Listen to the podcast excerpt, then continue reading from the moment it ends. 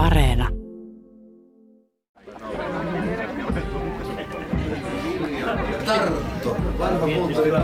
Tarton rauhan tarina kerrottiin tämän ohjelmasarjan kahdessa ensimmäisessä osassa, mutta vielä on jäljellä tarinan mielenkiintoinen sivujuone, nimittäin Itä-Karjalan kysymys.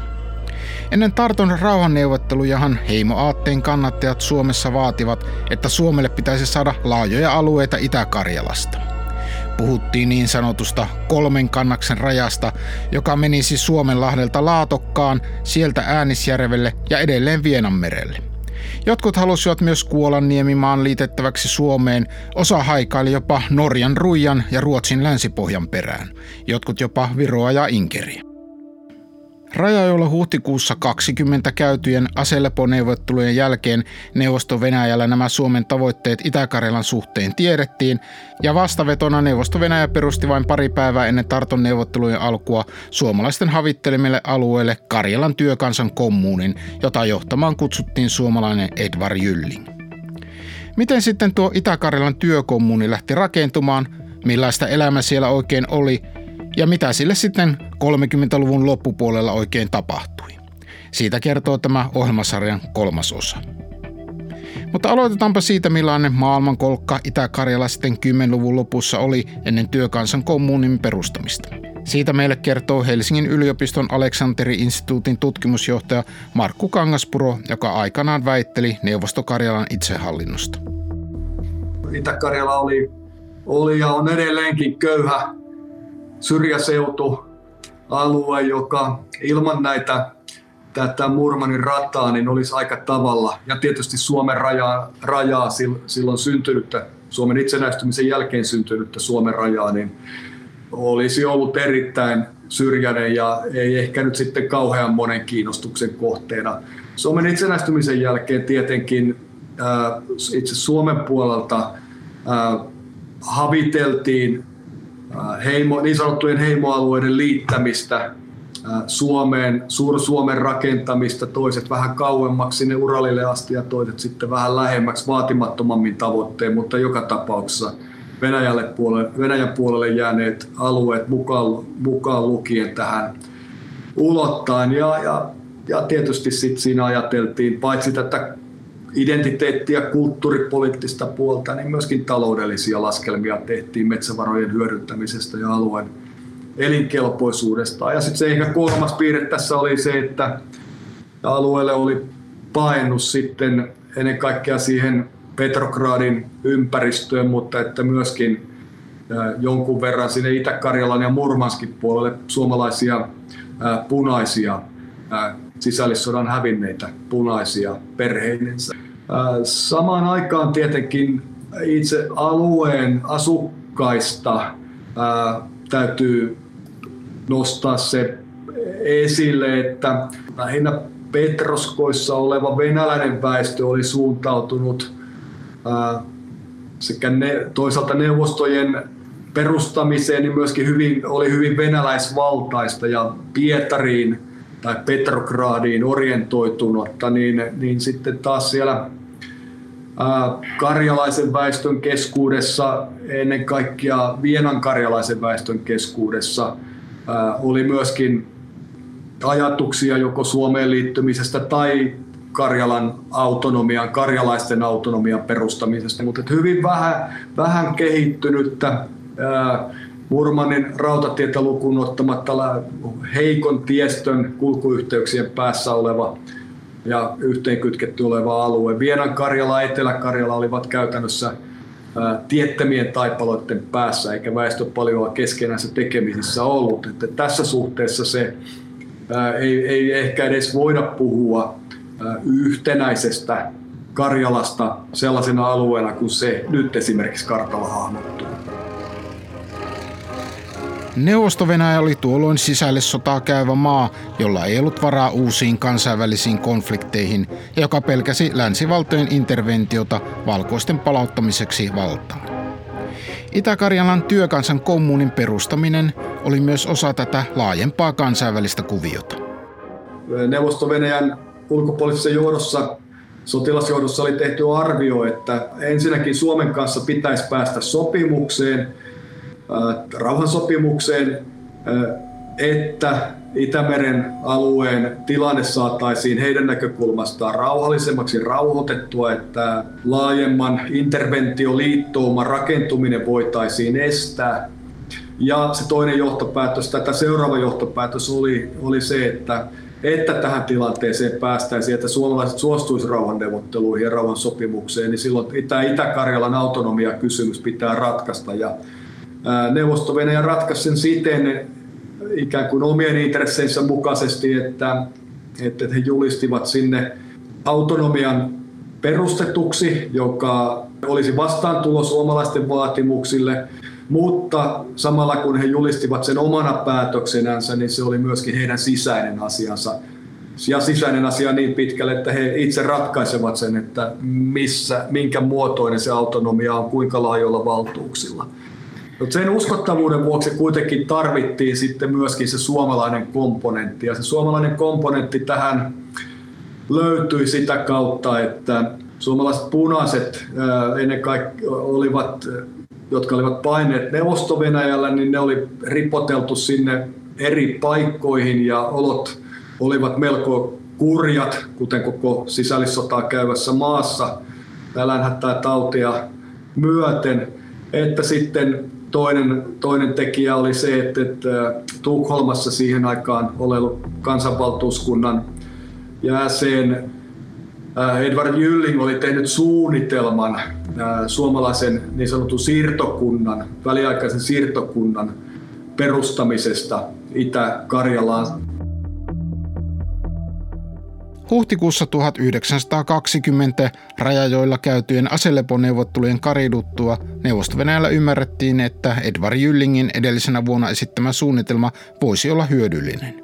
Hänet kutsuttiinkin neuvosto etenemään tämän suunnitelman kanssa.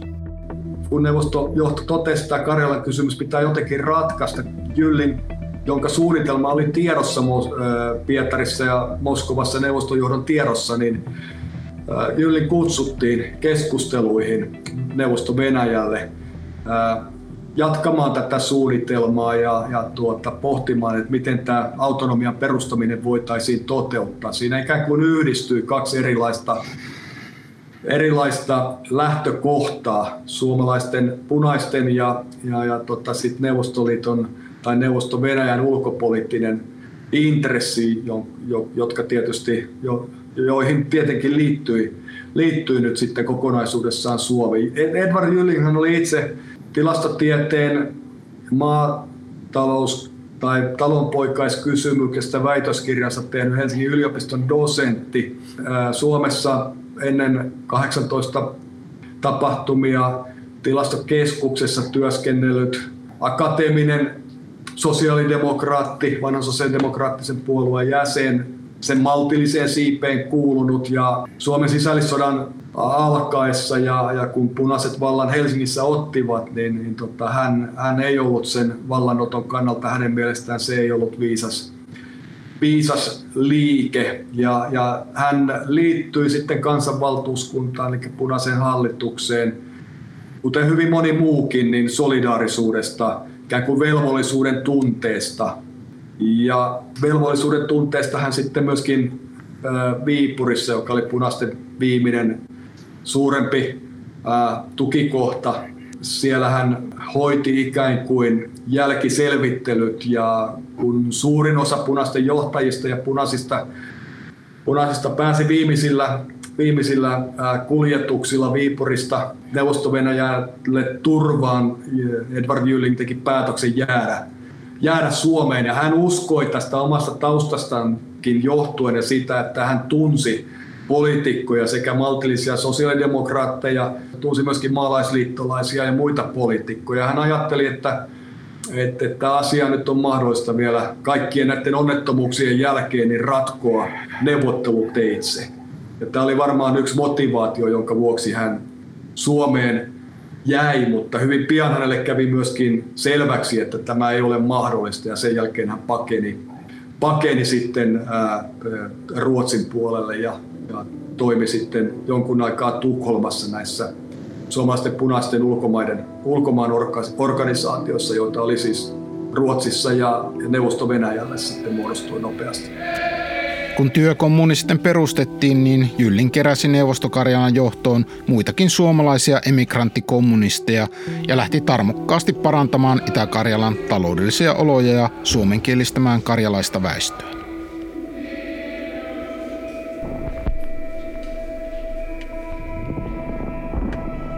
Suunnitelma oli se, että siitä täytyy tehdä talousmiehen ajattelun mukaisesti taloudellisesti kestävä niin, että sillä se on elinkelpoinen.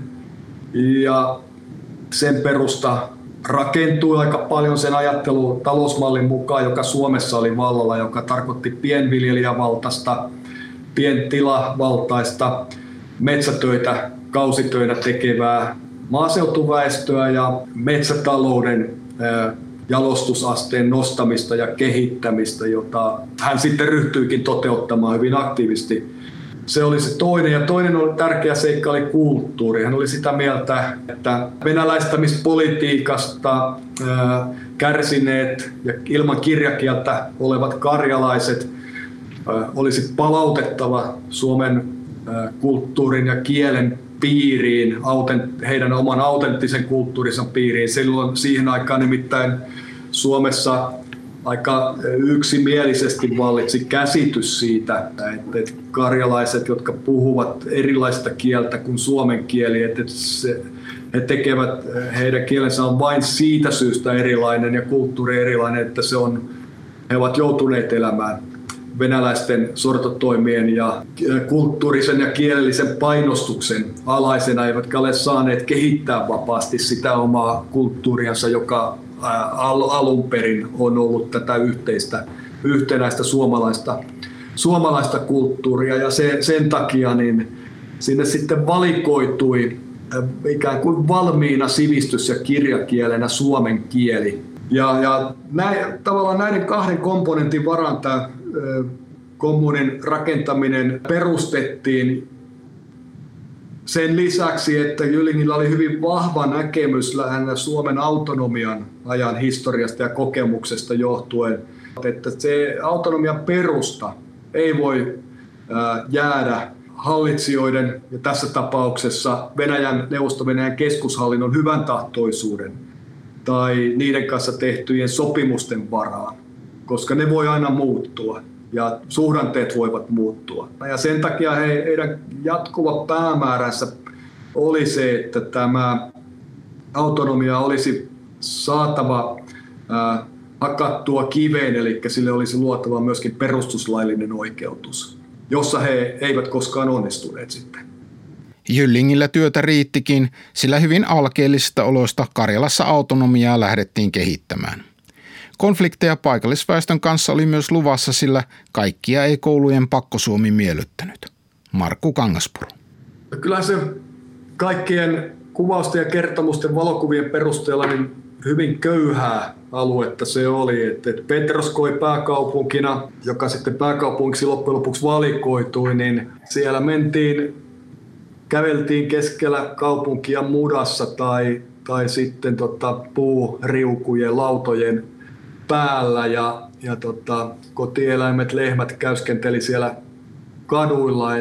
Ja tämä venäläissuuntainen hallintokoneisto, lähinnä nyt Pietarin suuntautunut ja autonomiaa vastustanut hallintokoneisto sijaitsi myöskin siellä Petroskoissa, jonka kanssa taas tämä autonomia rakentanut ensin vallankumousneuvostoksi ja sitten neuvostoksi nimetty nimetyt elimet niin tota, ottivat lujasti ää, yhteen. Kaupunkin väestön lukutaitoisuus oli lähinnä venäjäksi, samoin kuin suurin osa karjalaisista, jotka osasivat lukea, lukivat venäjäksi. Vienan Karjalassa ehkä jonkun verran väkeä asui kau- ja tarkoittaa silloin sitten aika paljon kauempana tästä Petroskoin muodostamasta keskuksesta, niin siellä oli sitten tietysti kauppiaita ja väkeä, joka osasi myöskin suomeksi suomeksi lukea, mutta että kyllä se venäjän kielinen ää, kulttuuri ja, ja, ja tota, hallintokoulutus oli, oli se aivan,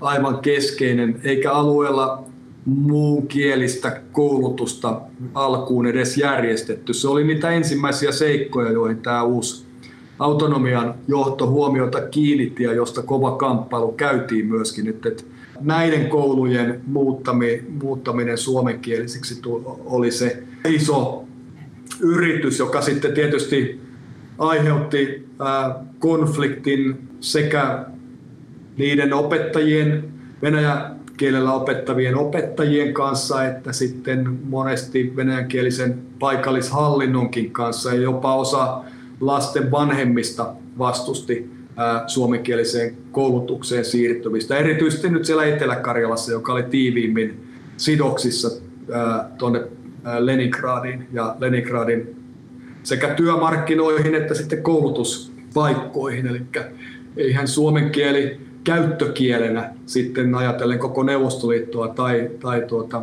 edes Leningradia, niin ei, ei se mikään tekijä ollut. Et siellä käynnistettiin hyvin nopeasti myöskin sekä teatteritoimintaa että kulttuuritoimintaa. Myöskin hyvin nopeasti 20-luvun alussa jo haaveiltiin, että alueelle saataisiin lisää suomalaisia siirtolaisia.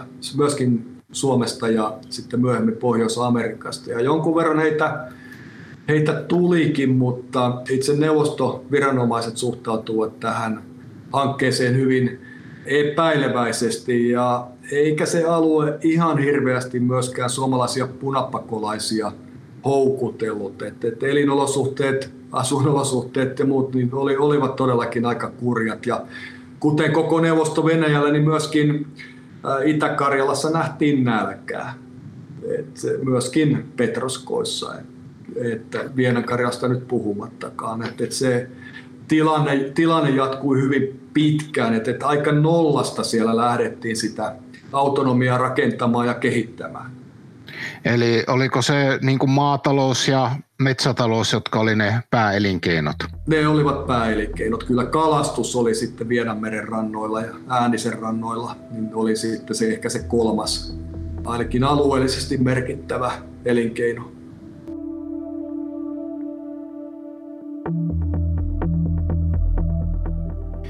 Nämä Neuvostokarjalan alkuvuosien ankeat olosuhteet aiheuttivat tyytymättömyyttä, joka loppusyksystä 1921 suomalaisten akitoimana purkautui kapinaan, niin sanottuun karjalaisten kansannousuun.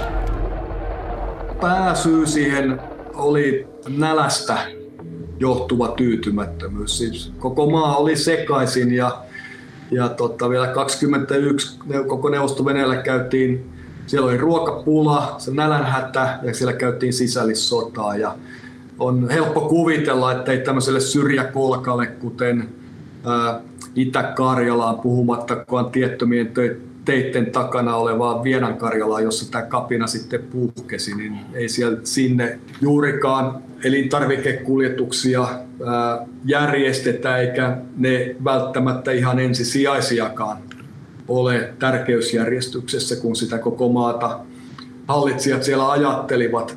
Sinne kuitenkin onnistuttiin Itä-Karjalan johdon toimesta, suomalaisjohdon toimesta puhumaan viljalähetys, joka junavaunuittain Murmanin rataa pitkin, joka jäi sitten sinne jonnekin matkan varrelle loppujen lopuksi. Samaan aikaan Suur-Suomesta haaveilleet suomalaiset aktivistit, jääkärit ja heimoaktivistit näkivät myöskin tilaisuutensa tulleen. Tarton rauhansopimusta myöskin näissä piireissä pidettiin häpeä rauhana petturuutena, että neuvosto kanssa tämmöinen raja oli sovittu, eikä Itä-Karjalaa Suomeen oltu saatu liitettyä, jolloin he näkivät tilaisuutensa tulleen ja lähettivät sinne sitten Itä-Karjalan puolelle agitaattoreita ja, ja aseita kerättiin rajoille ja lupauksia annettiin, että jos alue liitettäisiin Suomeen ja jos kylät äänestäisivät Suomeen liittämiseksi, karkottaisivat suomalaiset punaiset ja bolsevikit, venäläiset bolsevikit alueelta, niin elämä muuttuisi paremmaksi. Ja tässä tilanteessa sinne sotilaallisesti tyhjiönä olevan, olevassa alueessa oli aika helppokin käynnistää tämmöinen Karjalan kansan, kansan nousu ja kapina, joka tota, kokosi sitten ilmeisesti useampia tuhansia ää, miehiä suomalaisten avustuksella. Siellä on sanottu olleen noin, laskettu olleen noin 500 suomalaista aktivistia sitä organisoimassa ja sitten useampia tuhansia karjalaisia. Tämä päättyi loppujen lopuksi sitten tietenkin puna-armeijan ylivoimaan ja, ja tuota, suomalaisista punaisista metsäolosuhteissa ja hiihtoolosuhteissa hiihtämällä, taistelemaan ja liikkumaan tottuneiden Toivo Antikaisen johtaman retkikunnan hyökkäykseen, jossa kapinallisten pääjoukot lyötiin. Seurauksena oli yli 12 000 vienankarjalaisen pakeneminen Suomen puolelle. Siellä oli mukana siis sekä kapinan osanottajia, osanottajia että sitten heidän perheenjäseniensä ja, ja, ja tota, kapina alueella asuneita ihmisiä. Jyllingin hallinnon politiikkana oli tämän kapinan jälkeen. He nimittäin lähtivät, heidän arvionsa oli se, että tässä nyt oli ennen kaikkea kysymys oikeutetusta tyytymättömyydestä ja nälänhädästä ja sen aiheuttamasta tilanteesta sekä venäjän kielisten ja venäläisten neuvostoviranomaisten ja puna-armeijan toiminnan joko taitamattomuudesta tai jopa roistomaisesta toiminnasta paikallisväestöä kohtaan. Ja, ja sen takia Neuvostokarjalan hallinto julisti parinkin otteeseen amnestian näille Suomeen paenneille, jossa heille luvattiin sitten vanhat tiluksensa ja mökkiinsä takaisin, jos palaavat. Ja suurin, suurin osa heistä, paria tuhatta lukuun ottamatta, niin sitten noudatti ja palasi tämän vuoteen 2026 mennessä näiden amnestia-lupausten myötä takaisin omille kotiseuduillensa. 1920-luvun mittaan Jyllingin ja autonomisen neuvostokarjalan asema alkoi vakiintua ja olosuhteet Karjalassa paranivat. Tätä edesauttoi Neuvostoliitossa alkuvuosina vallinnut NEP-politiikka, joka mahdollisti yksityisomistuksen. NEP-politiikka eli uusi talouspolitiikka, joka mahdollisti paikalliset edut huomioon ottavan talous- ja sosiaalipolitiikan toteuttamisen sekä sitten se, että tälle neuvosto Karjalalle annettiin sitten myöskin Moskovasta käsin oikeus käydä ulkomaankauppaa sekä pidättää sitten alueelta hankitut verotulot ja osa ulkomaan, merkittävä osa ulkomaankaupasta saatavista varoista oman alueensa kehittämiseen mahdollisti tällaisen keynesläisen sosiaalidemokraattisen talous- ja sosiaalipolitiikan toteuttamisen sillä alueella. Ja se toi nyt sitten olojen rauhoittumisen myötä ja, ja tota, metsätalouden kehittämisen myötä, niin se alkoi luoda sellaista sitä perustaa sen alueen tulevaisuudelle, josta e,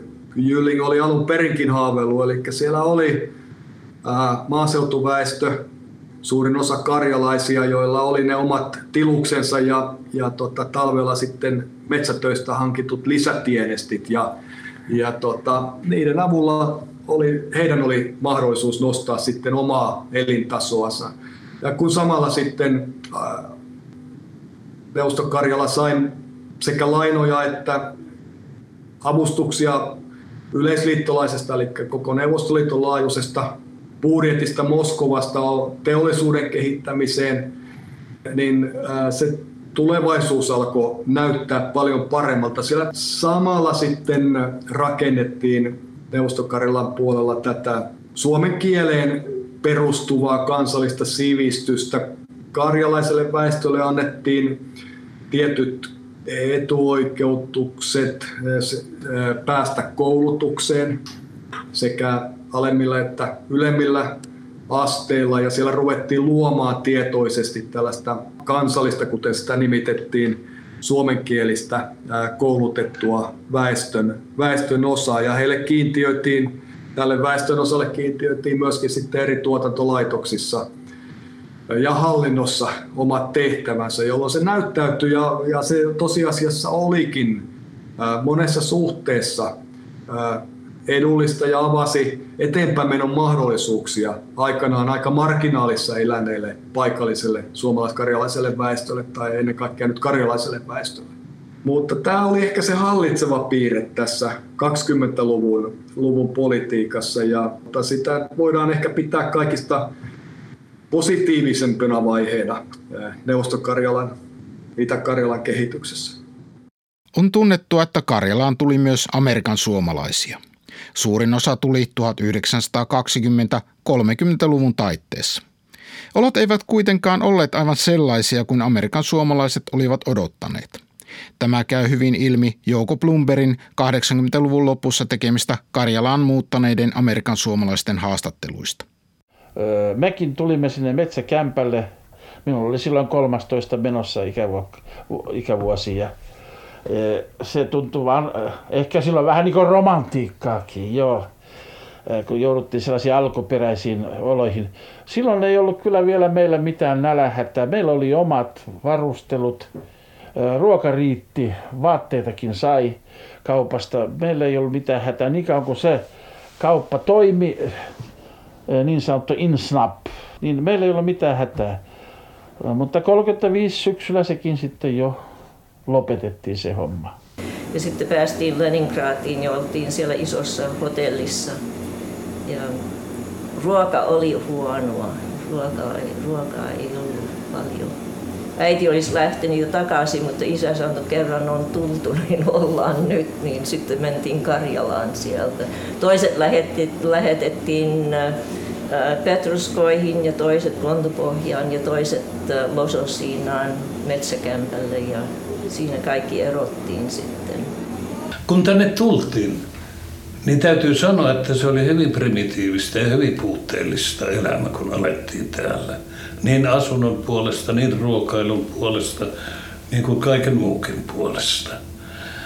Mutta nämä ihmiset, jotka tänne tulivat, oli tietysti joukossa sellaisia, jotka lähtivät pois täältä ja eivät jaksaneet ja oikeastaan sairastuivatkin suoraan sanoen eivät voineet näitä olosuhteita sietää ja lähtivät pois. Mutta yleensä täytyy sanoa, mieliala oli silloin hyvin korkealla ja toivorikkaana ja joka päivä odotettiin aina parannusta ja parannusta ja täytyy sanoa, että niin vississä määrin sitä tulikin, jos nyt ei niin nopeasti, mutta kuitenkin aina tuli ja toivorikkaan oltiin aina vuoteen 1937 saakka. Se oli, joka romautti kaiken toiveen. Ja se on sellainen isku, joka ei meidän sen aikaisten ihmisten sydämistä lähde milloinkaan pois.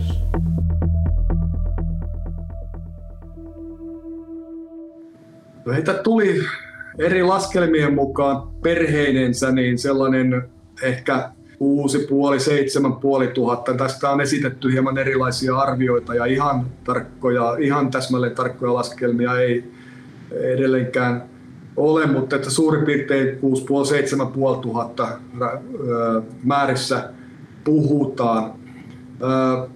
Monelle tulijalle, saapujalle oli karmaiseva pettymys joutua asutetuiksi niin yhteisparakkeihin, joissa seinät oli sieltä tänne päin rakennettuja ja, ja tota, perhe, perheille ei voitu osoittaa edes omaa huonetta välttämättä. Ja myöskin maahan, jossa puhuttiin kuitenkin sitten enemmistö puhui jotain muuta kuin suomen kieltä, että se ei ollutkaan tällainen suomalainen, suomalainen ja suomalaisten pelkästään hallitsema alue, jossa suomalaisjohdosta huolimatta, niin heidän kulttuurinsa olisi ollut se dominoiva, hallitseva, hallitseva kulttuuri. Ja sitten sen lisäksi työkulttuuri oli aivan toisenlainen. Monella työmaalla sitten syntyy melkoisia kahnauksia, kun sosialistiset ja ammattiyhdistysaatteet omaksuneet Amerikan suomalaiset duunarit tuli sinne töihin, oli tottunut, että ammattiyhdistyksen sana painaa tai siihen ainakin turvaudutaan ja Amerikan sosialistipuolue tai kommunistipuolue, niin se silloin oma roolinsa siinä ja olla siellä niin kuin katsella asioita työläisten vinkkelistä, kun se taas Neuvostokarjalassa oli osa hallintoa ja ammattiliitotkin oli sidottu äh, hyvin nopeasti 30-luvun alkupuolella jo osaksi hallintoa ja tuotantotavoitteiden saavuttamista. Sen lisäksi tuli vielä sitten kahnausta. Amerikan suomalaiset toivat edistyneitä parempi tasoisia ja tehokkaampia työvälineitä mukanaan, autoja mukanaan, traktoreita mukanaan. Osa otettiin käyttöön, osa ei voitu ottaa käyttöön, mutta sitten kun ryhdyttiin urakkatöihin ja jos urakkaan pitikin ottaa mukaan joku töitä, heidän työkulttuuriin soveltumaton ja huonommin töitä tekevä paikallinen karjalainen tai venäläinen, niin sekin aiheutti omat hankauksessa, koska se vähensi sitten urakasta saatavaa hintaa. Ja ei, ei tämä porukka ollut tottunut ikään kuin siihen, että vaietaan, vaan, vaan sieltä tuli sitten sekä valitettiin sekä ammattiyhdistys että poliittisia kanavia pitkin näistä erilaisista puutteista. Samalla he sitten perustivat, kuten kaikkialla suomalaiset ja ylipäätänsä siirtolaiset tekevät, että ne menivät omiin yhteisöihinsä. Petroskoihin syntyi Amerikan suomalaisten suomalaisten asuinalueita, jossa he asuvat, rakensivat oman tyyliset talonsa, jotka erottuvat yhä sieltä maisemasta ja, ja tota, heillä oli omat bileet, omat orkesterit ja jopa jats tuli Neuvostokarjalaan heidän kauttansa. Ja kränää ja kateuttakin aiheutti se, että heillä oli tietysti Amerikan peru ja paremmat vaatteet, heillä oli grammofoneja ja sen lisäksi heille järjestettiin näiden, kuten neuvostossa tapana näille spesialisteille oli, niin omat erikoiskaupat, josta he saattoivat valuutalla ostaa sitten parempia elintarvikkeita ja kulutustarvikkeita kuin paikallinen muu väestö. Että tässä oli hyvin, hyvin monenlaista jännitettä heti alusta lähtien. Varastoon.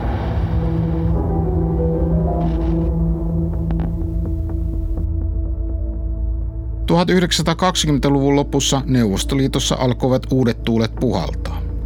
Taloudellista liikkumatilaa antanut NEP-politiikka lakkautettiin, mikä tarkoitti muun muassa maatalouden pakkokollektivisointia. Se ei sujunut Karjalassakaan ongelmitta. Se oli koko maassa äh, katastrofaaliseksi osoittautunut taloudellinen rakennemuutos, jonka seuraukset oli nälänhätä kapinointia ja näiden vanki työsiirtoloihin ja vankileireihin, eli kulakkiin lähetettävien määrän, määrien kasvaminen. Siinä kun tämä talouden rakennemuutos epäonnistui, eli politiikka epäonnistui, niin käyttöön otettiin sitten väkivaltakoneisto. Ja, ja totta, se oli se murros, joka, joka itse neuvostojärjestelmän järjestelmässä ja sen johtajien hallitsemistavassa tapahtui tässä 230-luvulla. Että siitä alkoi minun tulkinnan mukaan kehitys kohti stalinismin tunnetun järjestelmän syntymistä. No miten tämä pakkokollektivisointi muutti tätä maanviljelyä? Siirryttiinkö siellä kolhooseihin vai miten, mitä, mitä se käytännössä tarkoitti? Mitä se tarkoitti? Hallinnollisilla päätöksillä tietyn alueen talonpojat määrättiin yhdistämään peltonsa ja karjansa isommaksi kokonaisuudeksi.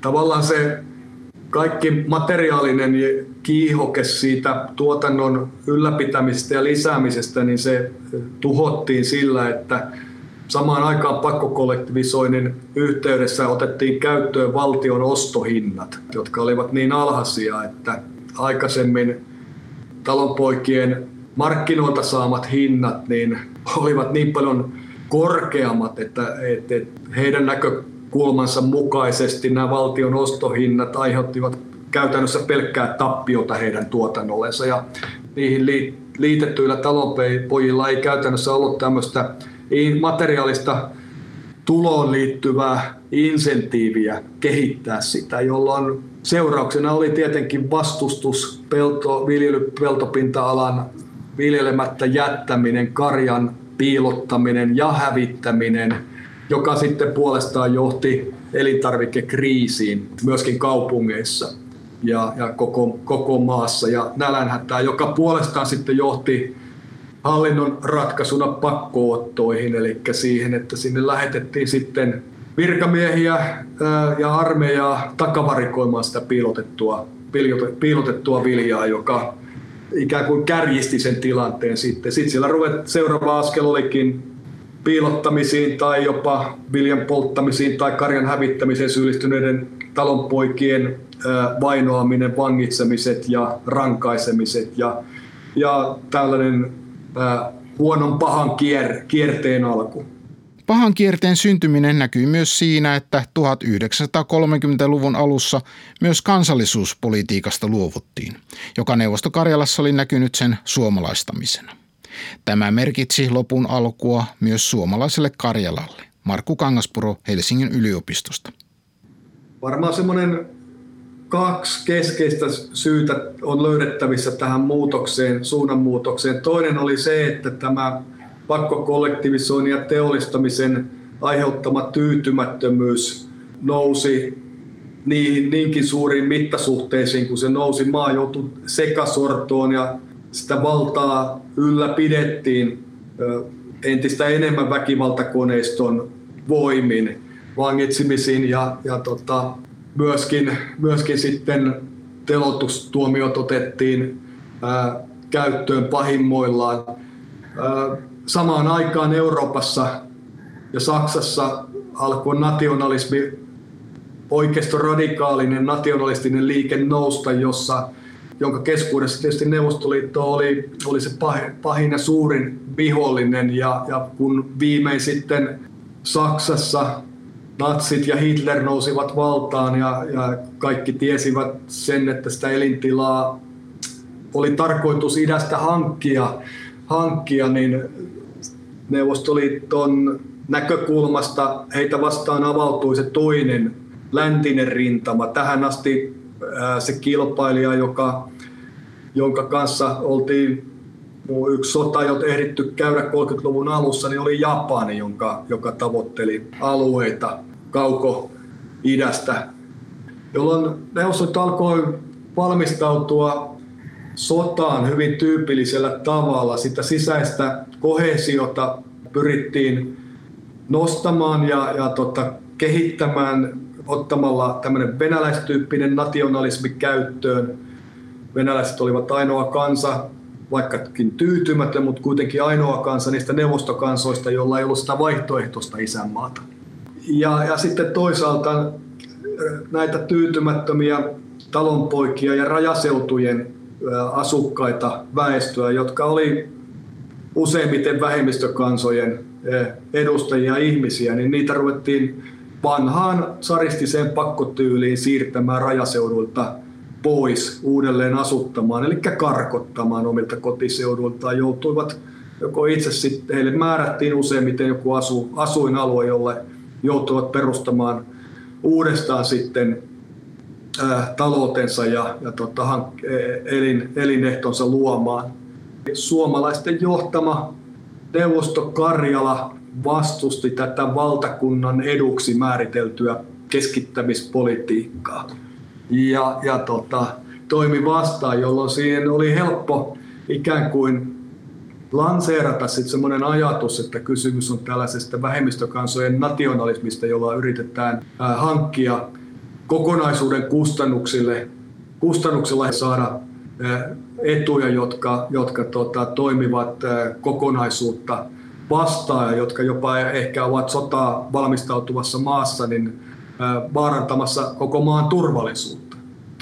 Ja, ja tämä johti sitten siihen hyvin nopeasti, että näitä epälojaaleiksi koettuja tasavaltojen, vähemmistökansojen johtamien tasavaltojen ja alueiden johtajia ruvettiin syrjäyttämään. Osa vangittiin, osa karkotettiin alueelta ja osoitettiin uusiin töihin. Jylling karkotettiin loppujen lopuksi sitten 35 Moskovaan ja hän päättyi ammattiansa vastaaviin tehtäviin maailmantalouden instituutin instituuttiin muutamaksi vuodeksi ennen kuin hänet sitten uudestaan vangittiin ja teloitettiin. Tämä oli, tämä oli hyvin semmoinen tyypillinen, tyypillinen tarina. Hyvin ei käynyt myöskään suomalaisperäiselle työväestölle suurten puhdistusten aikana.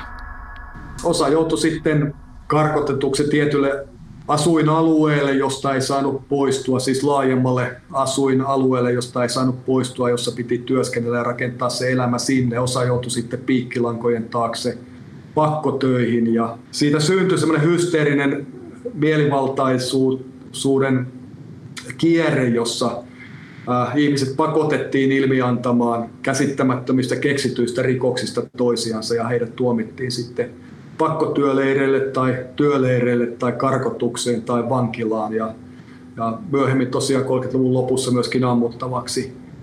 Ja aina joka aamu sitä kuuli sitten, että aha, se on taas viety, se on taas viety.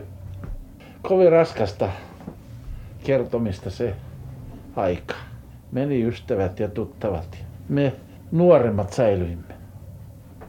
Se nainen yksi kontopohjasta, niin se, se, se tuli ja se kaivo hauan sieltä, kun ei, ei saanut mistään tietää, että missä hänen mies on, kun se oli viety. Ja se oli sanonut sen että se ei ole mitään ikänä tehnyt, että se on kovan työn ihminen. Ja millä se sai jostakin tietää, että ne on, siinä on hauattu, tapettu ja hauattu siihen justiin. Se meni kaivo haudan auki ja se löyti miehensä täällä takin leimassa, mikä oli Amerikan New Yorkilainen vaateliikkeen reima. Ja löyti miehensä siitä ja otti pois sen sieltä. Kun rupesivat vangitsemaan kaikkia ihmisiä siellä, aivan, aivan syyttömiä ihmisiä, aivan sen takia niin kuin metsä, äh, siellä Lososiinassakin, missä oli äh, mieheni veli asuu, niin tulivat yhtenä yönä ja kysyvät, että kuka täällä on ulkomaalaisia. Veivät kaikki ulkomaalaiset sitten. Ei tarvinnut sen kummempaa olla syytä.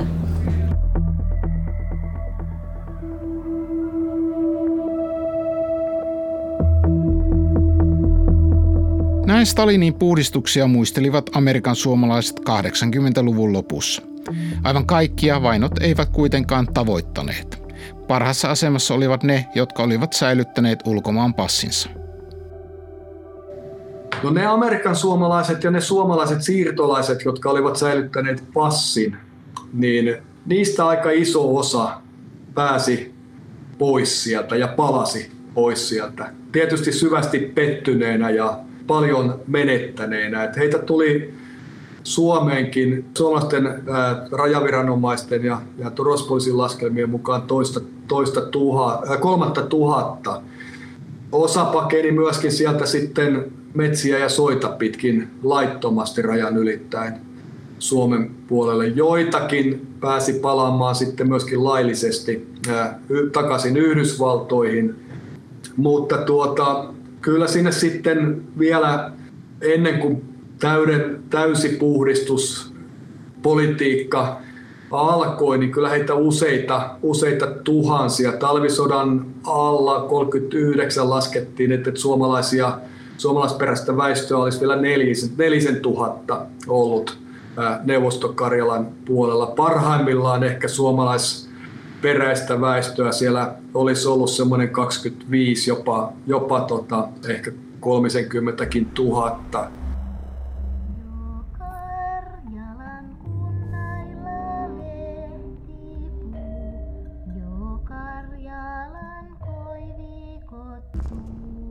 Näin suomalainen neuvostokarjala sai siis loppunsa. Tai itse asiassa ei aivan kokonaan. Tarinassa on jäljellä vielä yksi luku. Uusi käänne nimittäin tuli vielä talvisodan alussa, kun Kremlissä perustettiin Ottoville Kuusisen johtama Terijoen hallitus. Suunnitelma ei oikein toiminut, vaan sillä olikin tahattomia seurauksia, kun suomen kielen asema Karjalassa taas parani. Markku Kangaspuro. Joo, siinä vaiheessa jälleen suomalaisuuden markkeeraamiselle tuli tarve, kun Neuvostoliitto päätti ratkaista turvallisuusongelmansa, eli rajansiirrot sodalla Suomea vastaan, niin sille tarvittiin jonkunlainen sumuverho muukin kuin Mainilan laukaukset. Ja Kremlissä ilmeisesti nyt sitten ajateltiin, että, että tälle saataisiin jonkunlainen legitimiteetti näille uusille alueen liitoksille perustamalla tämä suomalais-karjalainen neuvosto tasavalta Ville Kuusisen hallituksen, jolla voitaisiin ehkä sitten heikentää Neuvostoliiton hyökkäyksen vastustusta. No, kuten tiedämme historiasta, niin tällä oli ehkä juuri päinvastainen seuraus sitten. Ehkä se suurempi vaikutus oli kuitenkin itse Neuvostoliitossa, jossa kun sota talvisota oli päättynyt ja niin välirauhan aikana perustettiin todellakin tämä uusi 16 neuvostotasavalta. Ja tämän johdosta alueelta karkotetut tai karkuun lähteneet ympäri Neuvostoliittoa asuvat monet suomalaiset ja karjalaiset, inkeriläisetkin, niin alkoivat kirjoittaa tälle uudelle hallitukselle kirjeitä ja pyytää pääsyä asumaan takaisin tähän perustettuun suomalaiskarjalaiseen neuvostotasavaltaan, koska kokivat, että se olisi, olisi eniten se heidän oma, omaksi kokemansa asumisalue. Ja tämä tuotti tällaisen tämmöisen niin kuin osittain ehkä jopa tarkoituksettoman seurauksen. Jo lakkautetuksi ja julistettu suomen kieli niin päätettiinkin ottaa uudestaan käyttöön ja ne kirjat, joita ei, suomenkieliset kirjat, joita ei ollut ehditty hävittää, niin sekä oppikirjat että muut, niin palautettiin takaisin käyttöön ja myöskin suomenkielistä julkaisutoimintaa ryhdyttiin vähitellen, vähitellen käynnistämään, mutta kyllähän tässä oli nimenomaan tämmöistä poliittisesta manööveristä ennen kaikkea kysymys, jolla pyrittiin tässä tilanteessa antamaan tällainen legitimiteetin varjo tälle Neuvostoliiton hyökkäykselle ja operaatiolle.